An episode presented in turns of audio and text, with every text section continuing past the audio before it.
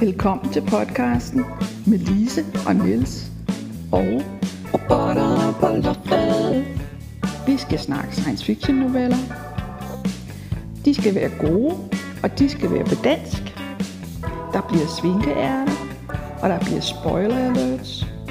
Og måske bliver der også et grin.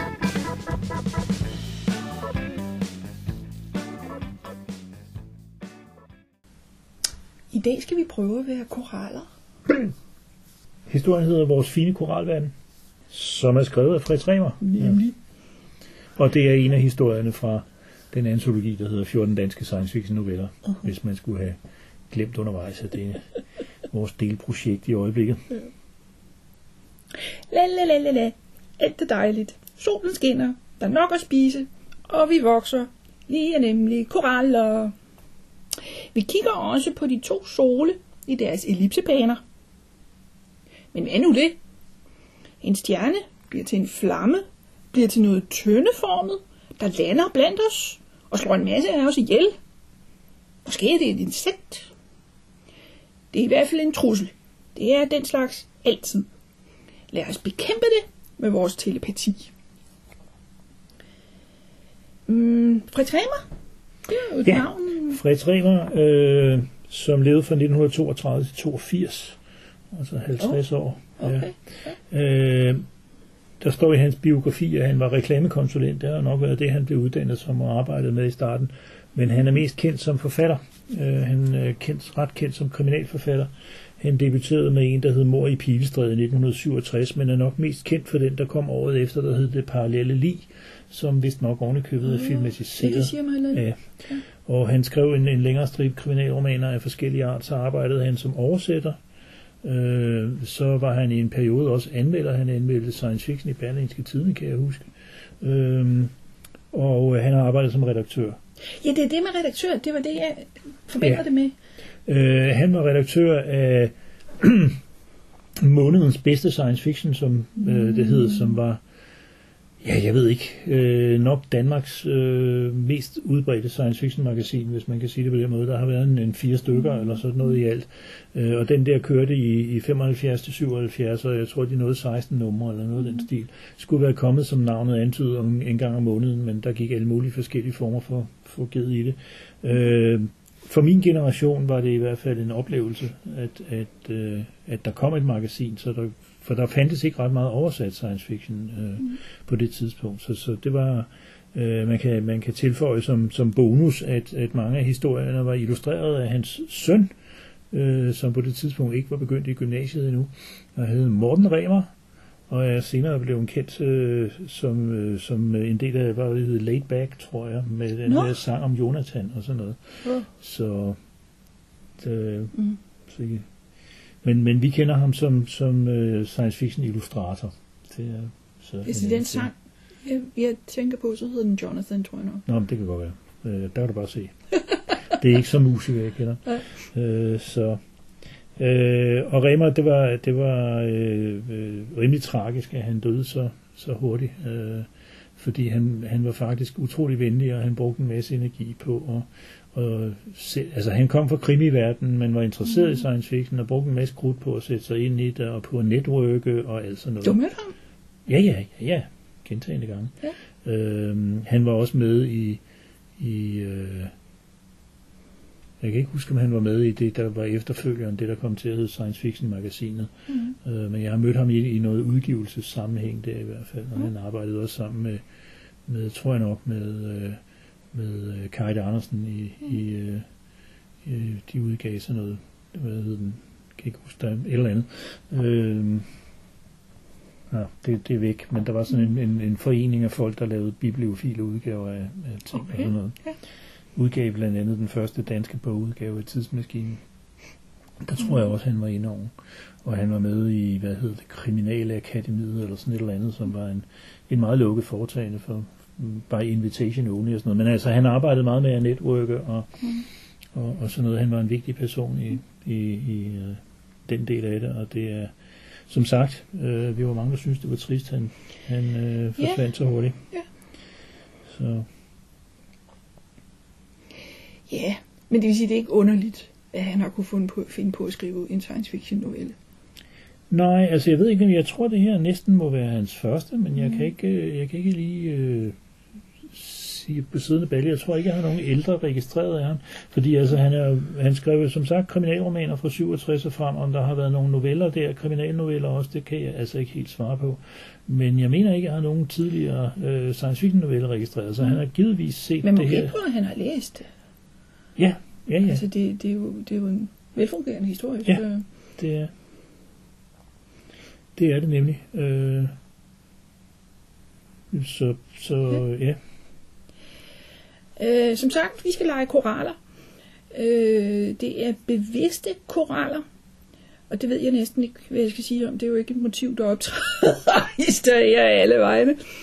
Men de er meget koralagtige, de koraller. Ja, det ved vi jo ikke. De er jo som mennesker opfatter koraller, må man sige. Øh, altså, man kan sige, de, den, den skrives ind i den her tradition, hvor man fortæller tingene fra en aliens synsvinkel. Mm. Øh, det findes jo, altså der findes jo også, øh, hvad skal jeg sige, eventyr, der fortæller øh, ting fra, jeg mener, jeg, der er en, jeg kan huske et, da jeg, fra jeg var barn, nemlig der skulle fortælle om, hvordan koraller var og levede og sådan noget. Nå.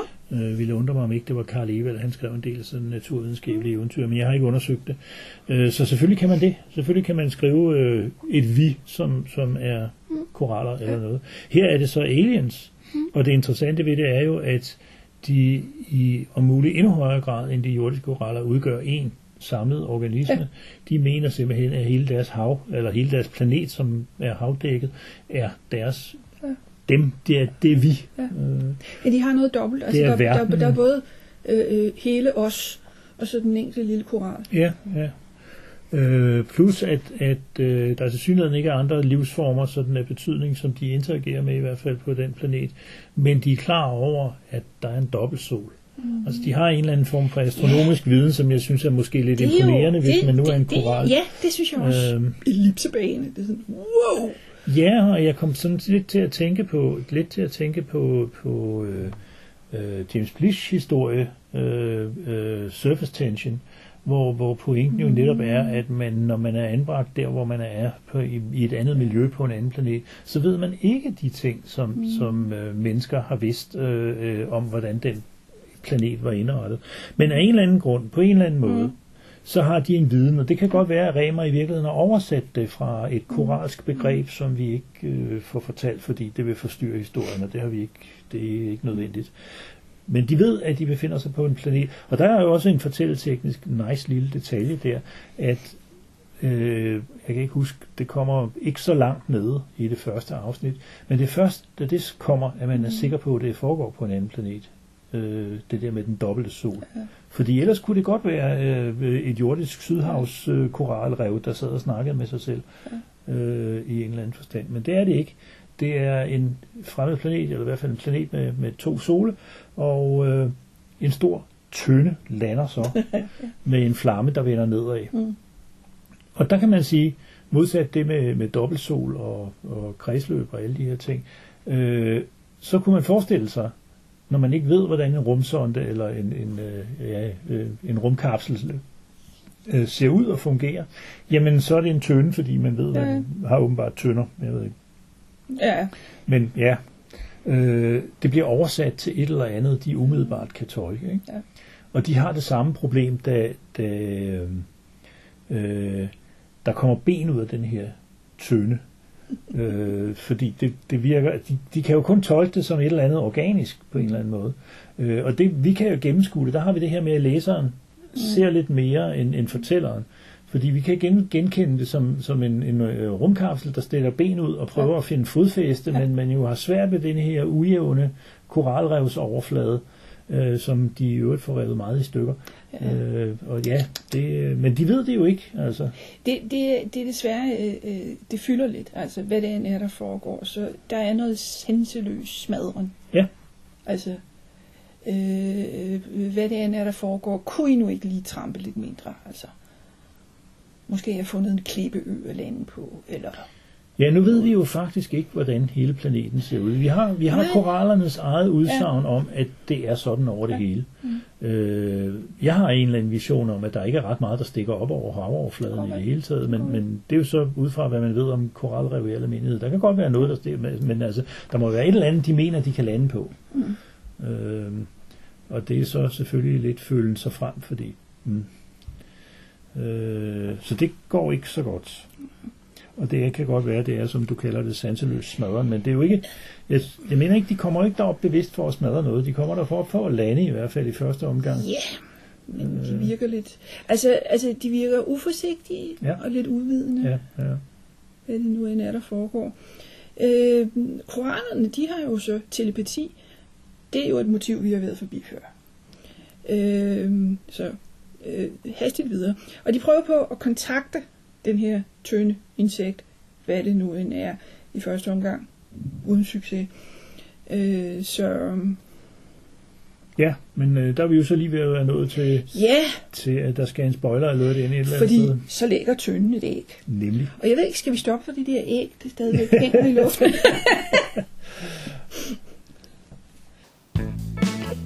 Så er vi nået til den del, der slet ikke har noget med dagens novelle at gøre, nemlig svinkeærnet.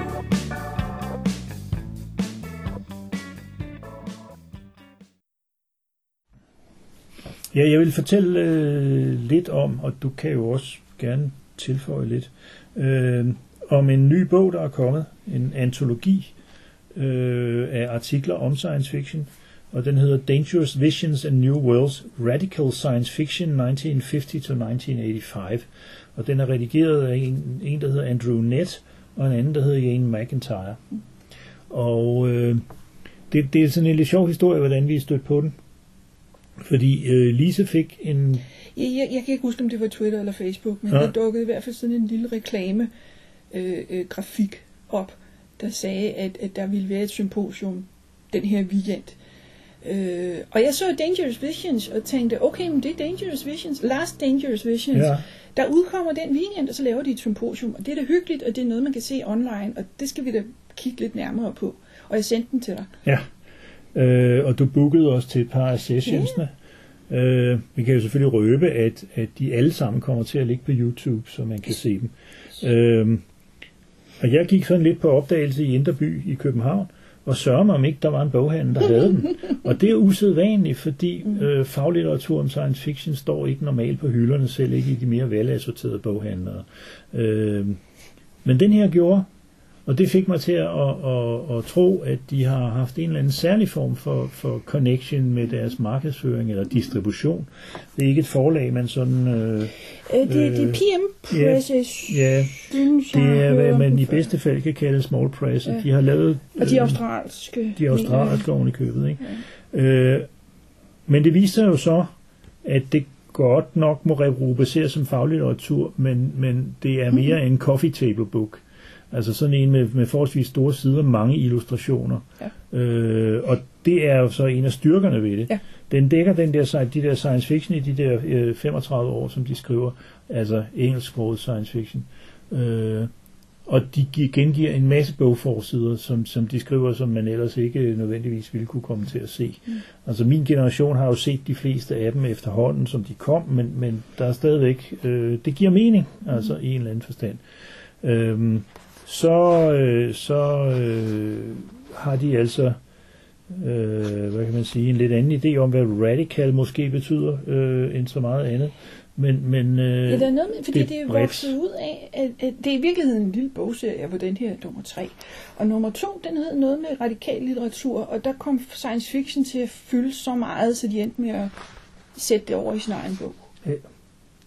Og der er altså en række, en pæn lang række artikler.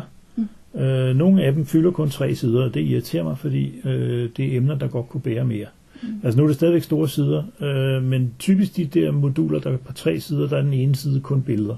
Og det vil sige, så bliver det altså meget coffee table book-agtigt med, øh, meget modsat, hvad jeg havde troet, det ville have været ud fra, fra øh, øh, forbeskrivelserne. Og jeg kan også sige, at vores oplevelse med de par sessions, vi så, var jo også lidt pudsige. Fordi Øh, ja. Vi havde jo regnet med, at det ville være de forfattere, der skrev i bogen, bogen her, som, som kom og sagde noget. Altså det første, det var jo også, det var en, de- kaldte det en keynote, Ja, men det var det de var to det ikke. redaktører, der, der fortalte om Ja, projektet. ja, og det er jo fint nok, altså et eller andet sted, at få, man får at vide, hvad det går ud på. Øh, men for eksempel var der et interview med Samuel Delaney, øh, og det havde vi fået forud annonceret. Men Delaney er ikke med i bogen. Der er nogen, der har skrevet, en, der er nogen, der har skrevet Nå, en artikel om ham. Okay, ja. Øh, men den, noget. den snakkede han ikke om. Altså, så, så det, der, det der havde meget lidt med bogen at gøre på den måde.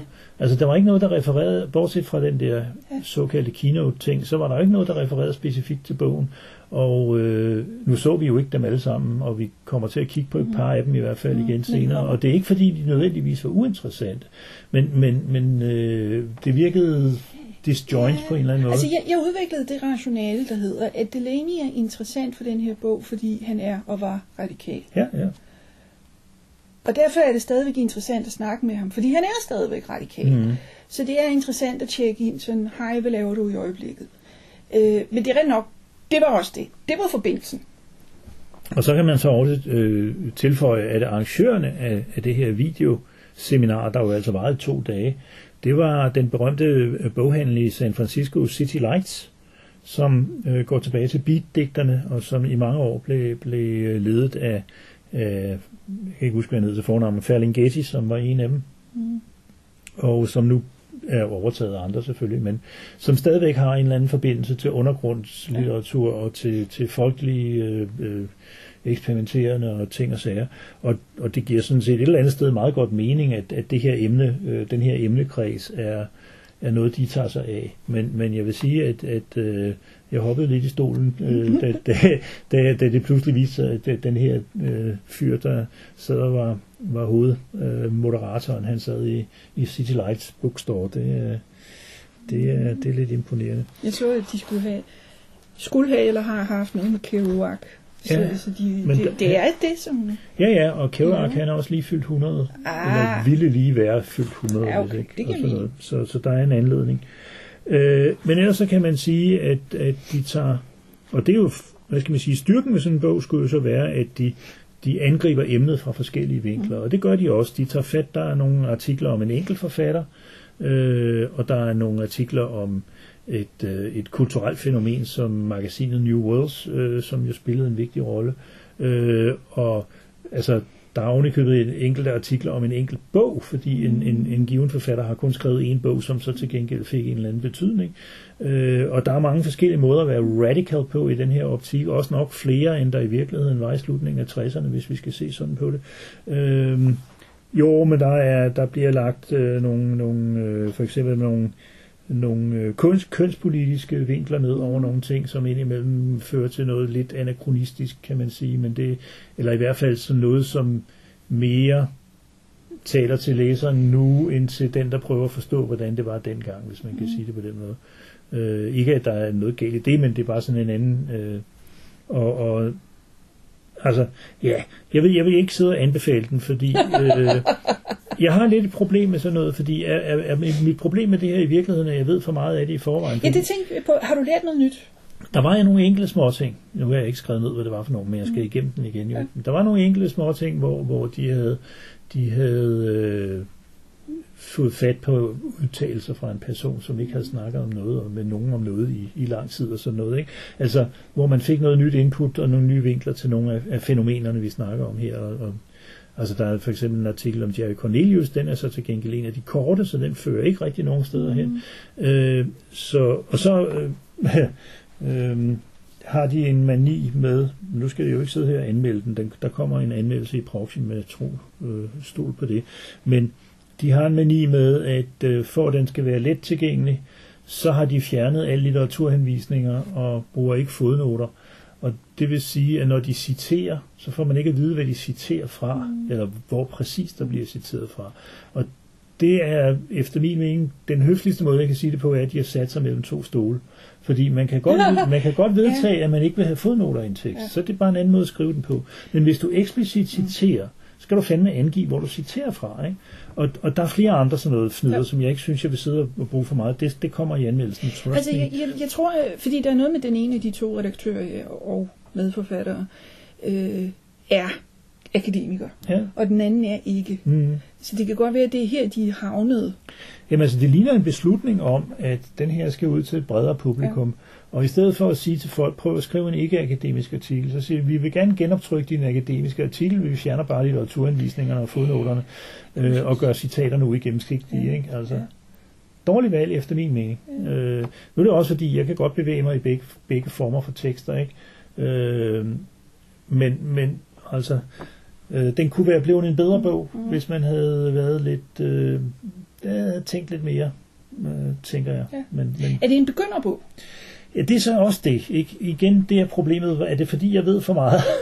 ikke? Altså, øh, det lyder arrogant, det er ikke ment på den måde, men øh, på nogle af punkterne, nogle af artiklerne, ja, vil jeg sige. Altså, øh, der, er nogle, øh, der er nogle gode indførsler i...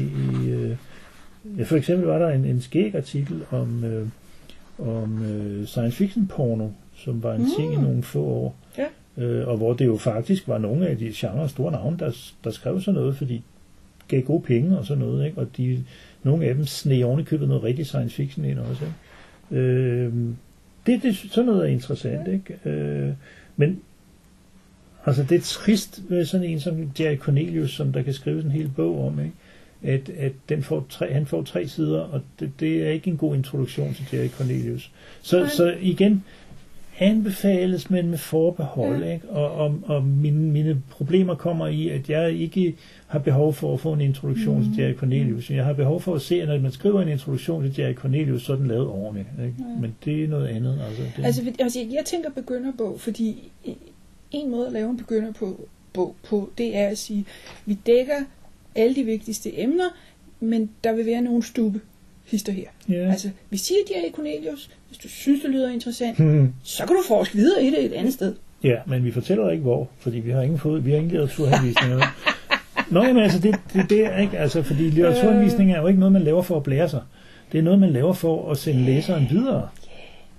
Eller for at fortælle, hvor man Ja. har noget fra. Ikke? Øh, men jeg kan, vil, vil sige det så meget som, at den er god på den måde, at den er meget bred. bred. Mm. Altså, der er mange forskellige vinkler på, på tingene. Ikke? Som sagt, på alt lige fra enkeltforfattere og, og til bevægelser Mm. og, og alt sådan noget. Og den dækker en vanvittig spændende periode. Mm. Ikke kun i genrens historie, øh, men i hele kulturens historie. Og det er jo der, de kommer fra, de to. Mm.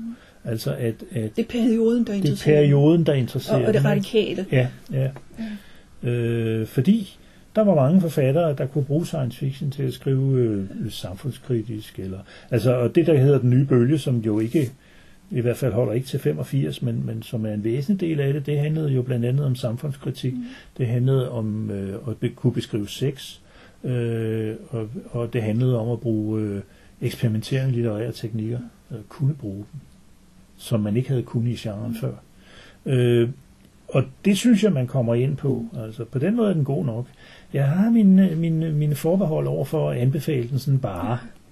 Du kommer til at hedde fodnotemanden fremover. er Nej, jeg det godt ved jeg ikke, men, men, men egentlig, egentlig tror jeg, at den er bedst egnet til læsere, som, som øh, ved så meget, at de kan sidde og sige sure ting om Altså, den. altså det jeg, jeg ikke, glæder mig til det, fordi der også er billeder. Ja. Fordi der er mange bøger, som enten har tekst eller har billeder. Ja.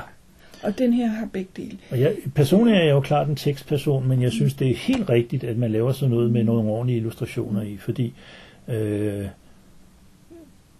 gennemsnitsalderen på dem, der kan huske de bøger, og måske har nogle af dem stående selv, de bliver jo ældre og ældre. Altså. Så, så det, der er brug for, at næste generation, som skal...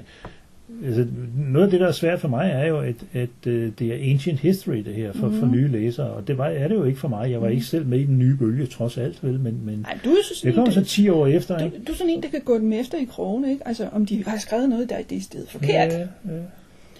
Øh, en af de sessions, vi nåede at se live, det var med, øh, øh, der var to panelister, skal vi kalde det, øh, og den ene var Annalie Newitz. Ja. Og spørgsmålet det var, hvad for nogle bøger påvirkede dig på et tidspunkt, hvor du var ung og påvirkelig? Øh, og hun fortalte smadret godt om det. Altså hun er smadret godt til stort set at snakke frit fra leveren. Jeg tror, hun havde forberedt sig, havde skrevet et par stikord, men, men hun var god til at, at, at, at altså, i virkeligheden at sige, det er vigtigt, at den her slags bøger bliver skrevet, fordi der er nogen, der hungrer efter det. Der er nogen, der har brug for at vide, at de ikke er den eneste i verden, ja. der har det sådan her. Ja, ja, helt klart. helt klart. Og, og det er jo ikke fordi, jeg ikke tror, at den her har en eller anden mission, men den er, den er altså, øh, folk, der lytter til, til robotter på loftet, de ved mere om science fiction, end, altså ikke nødvendigvis lige om det for den her periode, men, men altså, hmm, ja. Ja, yeah.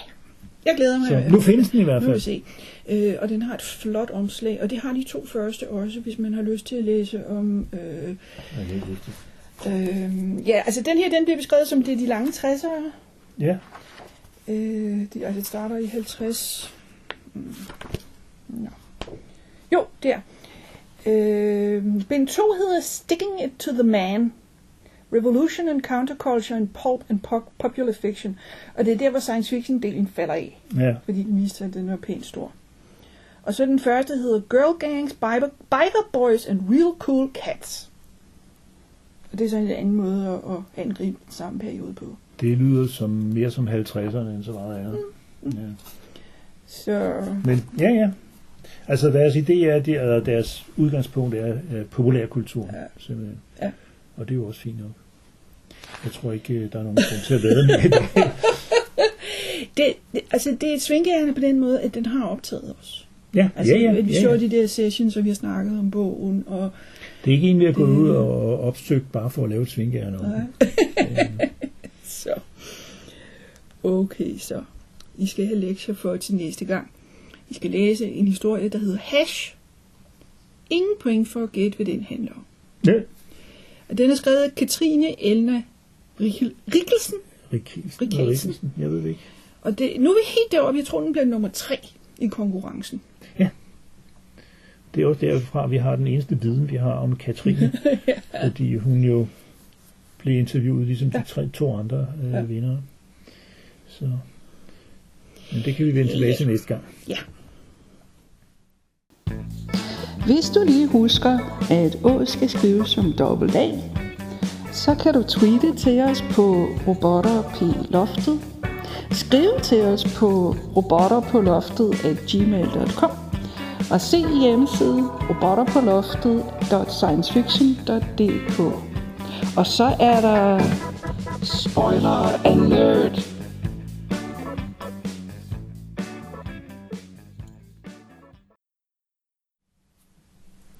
Ja, vi efterlod folk på det der æg. Ja. Ja, nu kommer øh, æggen dumpen ned. Og så opdager vi, der er to-tre væsner. De er nysgerrige og lidt bange. Vi får dem til at slås med hinanden. Problem løst. Ja, ja. Men altså der kommer den der også ind, som jeg synes er noget af det, der gør historien interessant, selvom det jo ikke er genial kunst, så det er stadigvæk velskrevet og sammenhængende. Øh, nemlig at fortælle positionen. Det her med, at det er korallerne selv, der fortæller. Mm. Øh, derfor så det, at, at øh, landingsmodulet øh, frigør en kapsel med, med tre astronauter i, må vi antage, det ser den som, at den lægger æg. Fordi hvad, hvad fanden skulle det ellers være? Ikke? Den har Ja. ingen, den, har ingen øh, den koralverden har ikke nogen idé om rumfart. Mm. Øh, de trækker, som de siger, og der kommer vi ned i den der med korallernes øh, arkitektur. Ikke? De trækker ned på de øh, dybeste lag, hvor de ældste individer er dem, der har mest erfaring og mest øh, erindring. Og de mener, at, at det må være et insekt.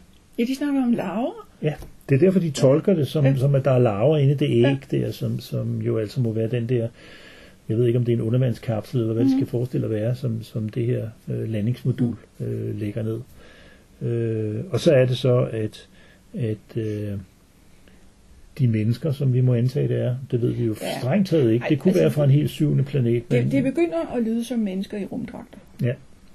Øh, de er så påvirkelige for, for korallernes øh, telepati, og øh, kommer så op og skændes, og øh, så bliver de parkeret i et kredsløb, hvor de ikke slår flere koraller ihjel, og så får de lov at, at sejle rundt der, til, til de øh, er væk.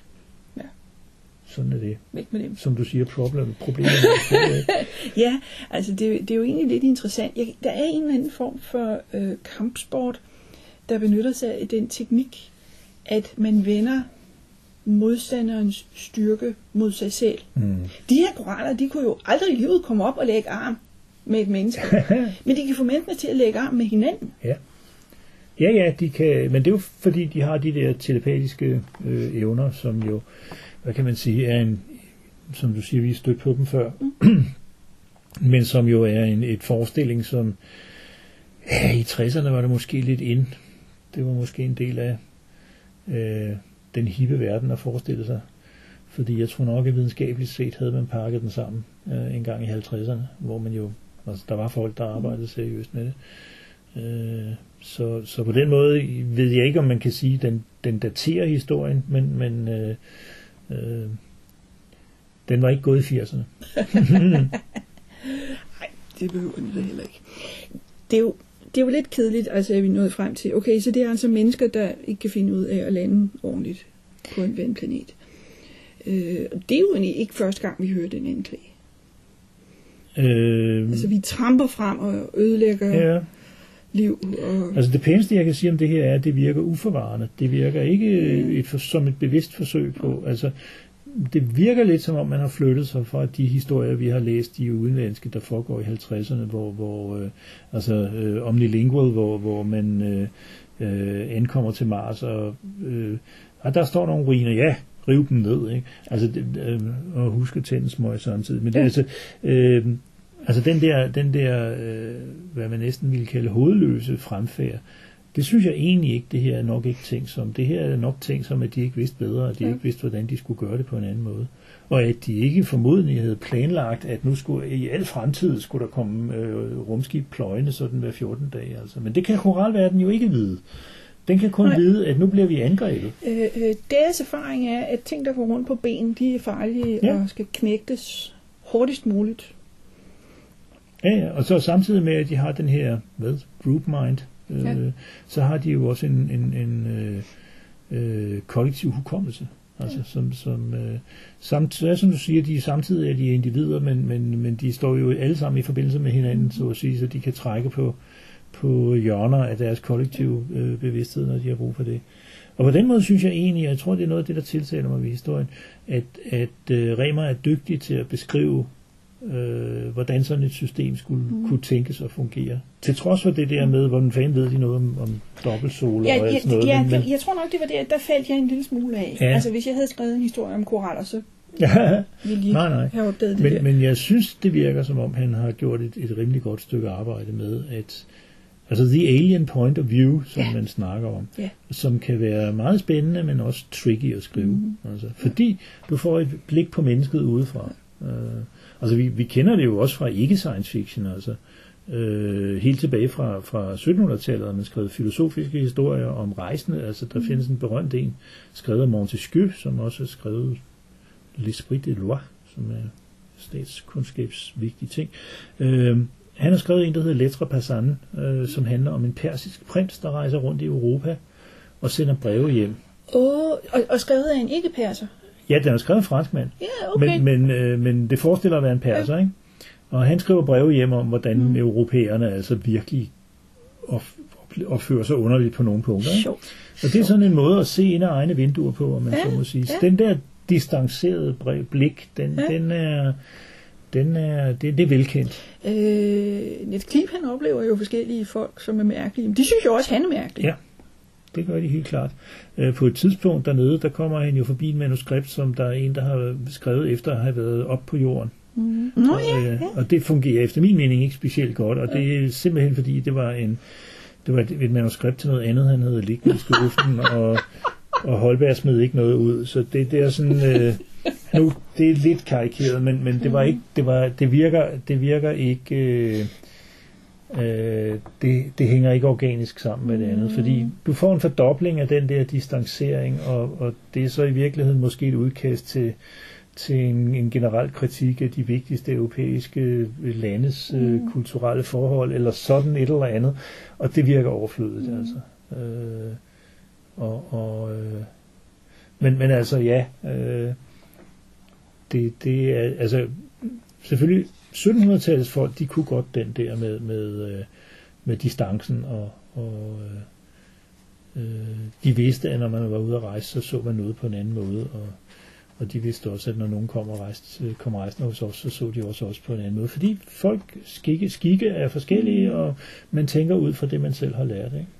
Så kan man bagefter have en idé om, hvad der er naturligt eller, eller noget. Men, men, eller bedst, ja. Men, men øh, selve det der med at se verden på en anden måde, det, øh, det har man Det- kendt det- det er rigtig sundt. længe. Ja, ja. Det, det er sundt at kunne, kunne se sig selv udefra.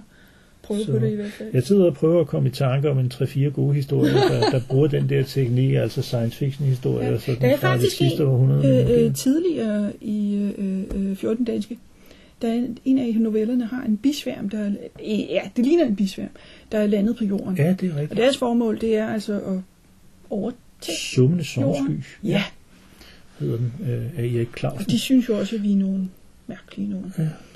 Øh, der er en øh, øh, Star Trek The Next Generation episode, hvor der er nogen, der kalder os ugly bags of mostly water. Ja, det er jo også øh, en meget præcis beskrivelse et eller andet sted. Ikke?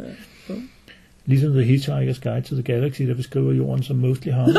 det, Ja, efter vi er blevet opgraderet. ja, Ja. Ja.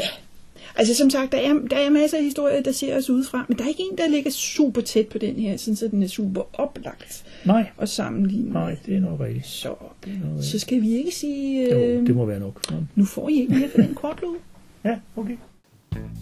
Tak, fordi du lyttede til podcasten. Loftet.